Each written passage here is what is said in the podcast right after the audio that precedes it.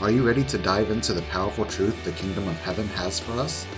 Let's join our host, Ruth Hendrickson, for Real Truth with Ruth as we dive into the Word of God. Hey everyone, I hope you're doing well. It's always good to join you each and every day as we spend time together, as we grow in the Lord, as we make this journey through this thing that we call life together. So it's good to come together. You know, remember as a kid playing hide and seek, you know, trying to hide from each other and finding the best hiding place, the, you know, where where won't I be found or where will I be the last one to be found? And and I so enjoyed that as a kid. And honestly, we do that with our children. Some of you have grandchildren, you're doing it with your grandchildren. And so this whole concept of hide and seek carries through our lives very in very different ways because sometimes it also invades our spiritual life our relationship with god and we start playing hide and seek with the lord and that's really where i landed this morning so let me ask a question for all of us for you and for me you know how often do i intentionally or unintentionally run from God? How often do you intentionally or maybe even unintentionally run from God? All right? So that that can get us right away in the morning right? So i confess that there's been times in my life when i really haven't felt like praying. Can you guys relate? There's been times in my life where it feels like my prayers are not being answered. Again can you relate? And there's been times when i don't even like the way god wants me to pray anyone relate to that one? So you know here we are and if you're struggling with this let me just give you an example just so that we can all connect into this point.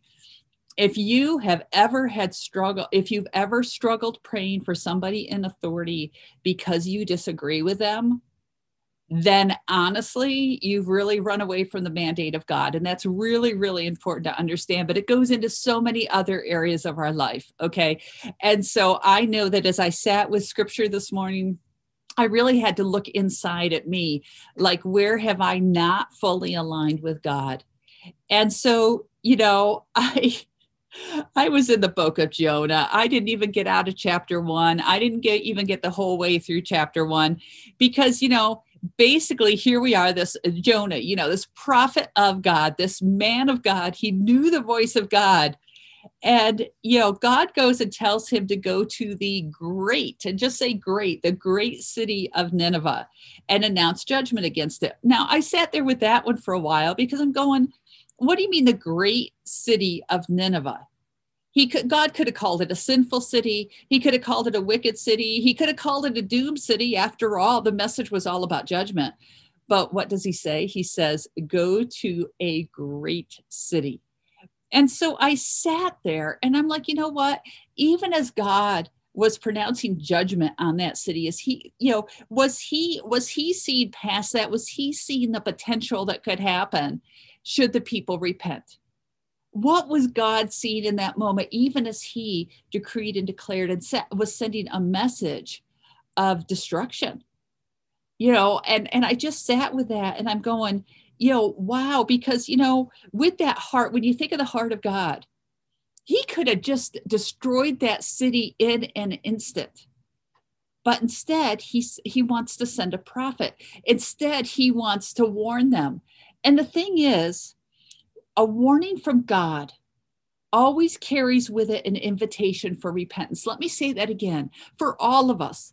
A warning from God, a warning of judgment from God, a, a correctional warning always carries with it, always 100% of the time, carries with it an invitation for repentance. There's always that invitation to get right with the Lord again and to be back in the right place with Him. So here again, we have Jonah, the prophet of God, and at this moment, in this moment, as God's telling him that he wants him to go deliver a prophetic word of judgment against the great city of Nineveh, what gets exposed is an area of judgment in Jonah's own heart. That's very, very important. Okay, because the measure we judge. All right, so here he is. Again, his heart of judgment is being exposed and so that caught me because I began to ask myself questions like, okay, how often have I judged somebody or something, um, you know, rather than aligning with the heartbeat of God. How often has I stepped into that? And I'm pretty sure at this point we would all at some some time in our lives or some area in our lives, we would actually have a verdict of guilty. And so, you know, just think about this. If you were Jonah and you didn't want to align with God, back in this day think you know god's like okay well i'm going to record your deeds. I'm going to record your missteps. I'm going to record your judgment. I'm going to record your rebellion for people to read generations upon generations upon generations. This is going to be there for everyone to read. And so you know his heart of judgment in this moment was fully exposed. And i was thinking wow it's a good thing we don't live back then. You never know what god might do. But you know what? Often our hearts of judgment are exposed on social media so just something to think about before we go to post because that record doesn't go away. And so often those hearts of judgment are exposed in social media and we can go and delete the post but we know they're floating out there somewhere. The good thing about our god and we have to remember this is you know even when we run from him when we come back when we come back into alignment he removes that sin as far from us as the east is from the west as if it was no more because he is that good. He's always about wholeness. He's always about healing. He's always about redemption. So again, anytime when you have intentionally or unintentionally, because it can go both ways, run from God, when you hear that that voice of the Father, when you hear that wait a minute, when you hear that caution, when you read the word and you're like, "Oh darn." It's always always always an invitation for repentance. It's always an invitation to come back. And I just love that about God because that same God who is a God of judgment and can and will bring judgment is also a God of mercy, and the mercy triumphs over judgment. And that's part of the story of the great city of Nineveh. And actually, if we were to go through the whole book of Jonah, we would honestly see that it's also God's heartbeat towards Jonah. And so that's how good our God is, how big he is and you know since god knows everything i have to sit here and i have to think well when he chose jonah to bring this message did he did god know what jonah's response was going to be? And did he ask him to do it anyways? Great question right? Okay and so this is why I didn't get very far into the book of Jonah this morning because I kept stopping and asking questions and processing with God and just really going into this. So we're going to pick up at verse three. And it says, But Jonah, just say, But, but Jonah got up and went in the opposite direction to get away from the Lord. He went down, just say down. He went down to the port of Joppa, found a ship leaving for Tarshish, and bought a ticket and went on board, hoping, just say, hoping to escape from the Lord. Okay, so this this was plotted, it was planned, but this was not unintentional. Jonah had it set in his head that somehow he was going to disappear and escape from God because he did not want to do what God was asking him to do. In other words, he was throwing an adult sized temper tantrum. Anyone guilty of that? Okay. How often have we thrown an adult sized temper tantrum with Father God? And yet he's always again just like parents their kid throws a temper tantrum we deal with it we pick them back up we hug them we hold them we talk to them we correct them. So the father does with us.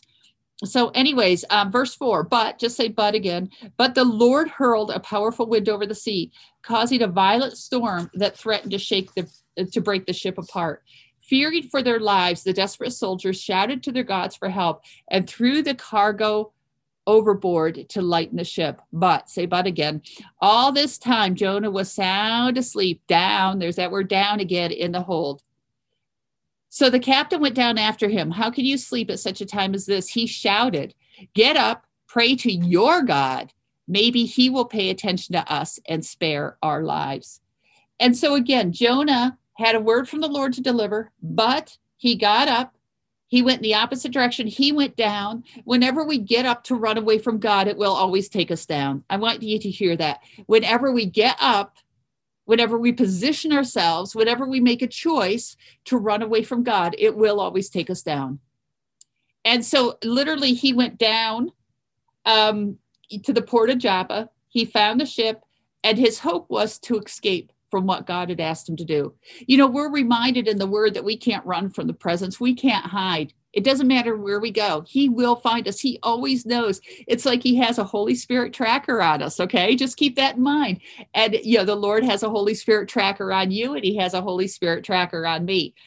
So God of course knew what he was doing, knew what he was up to. So he, the Lord goes and and causes a storm. Okay. Remember, God, our God is a God of the seas too. So he causes a storm to come and it threatens to tear the ship apart. But what jo- what's Jonah doing? He's sleeping.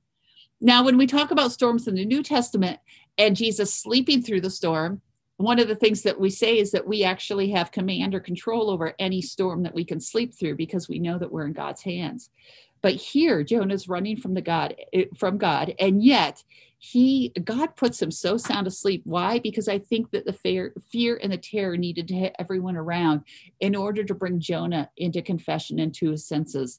And so again, you know, the captain goes down. He's like, "How can you sleep at a time like this?" And you know, gets him up, and he comes upstairs, and and what ha- he still doesn't confess he still that he knows he knows this is his fault he knows that people are suffering not just in the city of nineveh but also on this ship he knows that they are suffering because of his disobedience and so he comes upstairs and what happens is in the custom of the day they draw lots they're looking to see who the guilty party is. They firmly believe that there is somebody on that ship who has done something out of alignment with a God, little g, who has brought this on all of them. See the community aspect?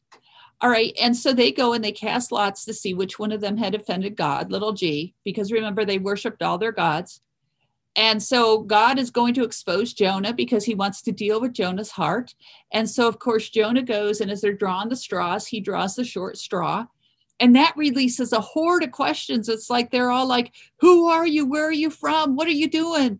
And, and he goes and he answers and he says, I am. I'm a Hebrew. I worship the Lord God of heaven who made the land and the sea. And what really caught me is when he's forced to confess who he is, his identity, whose he's created to be.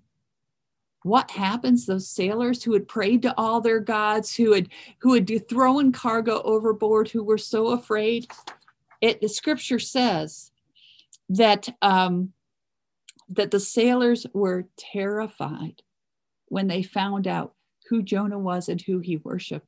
In other words, the name of the Lord God of Israel, the name Jehovah, had become so huge and so big, Yahweh, that they they just went and fear struck them, even though they worshiped other gods. Are we making our God so well known? Are we carrying his presence so much that it strikes fear in the hearts of those who do not follow him when they hear who we follow. And so, um, you know, of course, he'd already told them that, that he was running away from the Lord, but apparently it took to this point for them to connect the dots.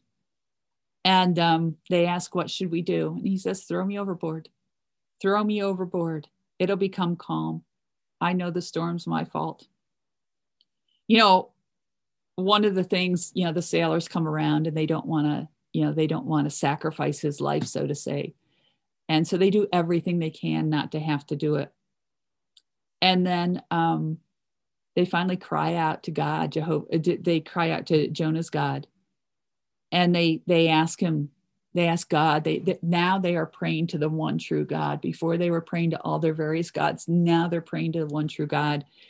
And um, they they plead for their lives they actually plead that they won't die for this man's sin and um you know and they acknowledge that the storm came because of god's own reason because of what what he was seeing and so the interesting thing with jonah is jonah at this point still was not willing to go to nineveh I'm sure there's so many other answers he could have given than throw me overboard. He could have gotten on his knees in repentance before the Lord, and I'm sure that storm would have calmed. So, you know, some commentators actually suggest that Jonah wanted to commit suicide before he would go to the people of Nineveh. And that was part of the, the God working with his heart as he was um, swallowed by a big stinky fish and got to spend do some fish time. Um, you know, before he got vomited out where he belonged. And so, you know, he he could have gotten there much more comfortably than the route he chose to go. And so the thing is, is when we make a choice not to align with the mandate of God, with the word of God, with what he's telling us to do, um, if we have a prophetic word and we decide not to share it, and of course, with a word of judgment like he had to share, there's we that's a whole nother teaching on how to do that. But um, when we step away from that, when we intentionally or unintentionally run away from God, it will always take us down.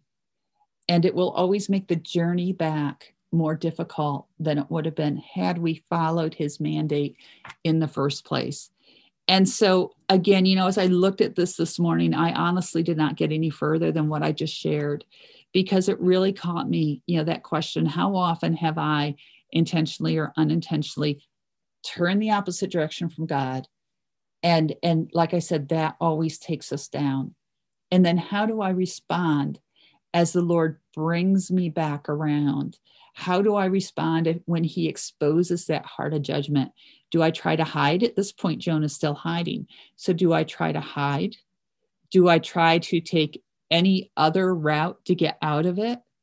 Or do I get on my knees and confess and repent and seek his face and seek his forgiveness because we have a great and powerful God. So let's pray. I just really want to take a few moments before we end our time together and just eh, just take a moment and pray and just ask his forgiveness. Let's get our hearts right for any place where intentionally or unintentionally, knowingly or unknowingly, we have managed to veer away from what God's asking us to do, what He's asking us to say, what His plans are, what His purposes are, so that as we step into our day, we're in alignment with Him. So if you're at a spot where you can just kind of close your eyes, please close your eyes, hold out your hands. Of course, if you're driving, please keep your eyes on the road. Um, but Heavenly Father, we confess, we repent that there have been times in our lives where we haven't felt like praying, when we haven't felt like doing what you tell us to do, whether you've spoken to us, it's in your word, where we've just turned and we've gone the opposite direction. And, and Lord, we acknowledge that always takes us down. So right now, Lord, we want to go further down, but in a different way. In humility, God, we bow our knees, we bow before you. We we just we come before you and we ask for your forgiveness. Lord, we want to be ones who shine light for your kingdom. We want to be mountain movers. We want to be ones who change atmospheres. We want to be ones who bring healing and freedom. So, Father, these hearts of judgment, they've got to go. They've got to die to you, to your way. Because, God, when judgment is released, it has to come from your level, not from our level. And Lord, we, we recognize that from your level, a word of judgment, even over us, is there's it always comes with it an invitation for repentance. So God, right now we accept, we RSVP to that invitation. We say, Yes, Lord, yes, Lord. We repent and we thank you for your forgiveness. We thank you that you forgive us and we choose to forgive ourselves. Lord, we are your children created in your image and we carry your DNA. So we want to walk in the fullness of all you have for us. So, Father, we just thank you for who you are. We thank you for your goodness. We thank you for your grace. We thank you for your mercy. You are a good, good Father, and we can trust you. And we thank you that your mercy always triumphs over judgment. In Jesus' name, amen. If you enjoyed this podcast, please be sure to comment, like, review, and share it with others to help us reach more people. We also invite you to like and follow Ruth Hendrickson Ministries on Facebook or subscribe to the YouTube channel. We welcome your prayers and financial partnership to make this podcast possible. If you would like to financially support this ministry, please visit our website, ruthhendrickson.org.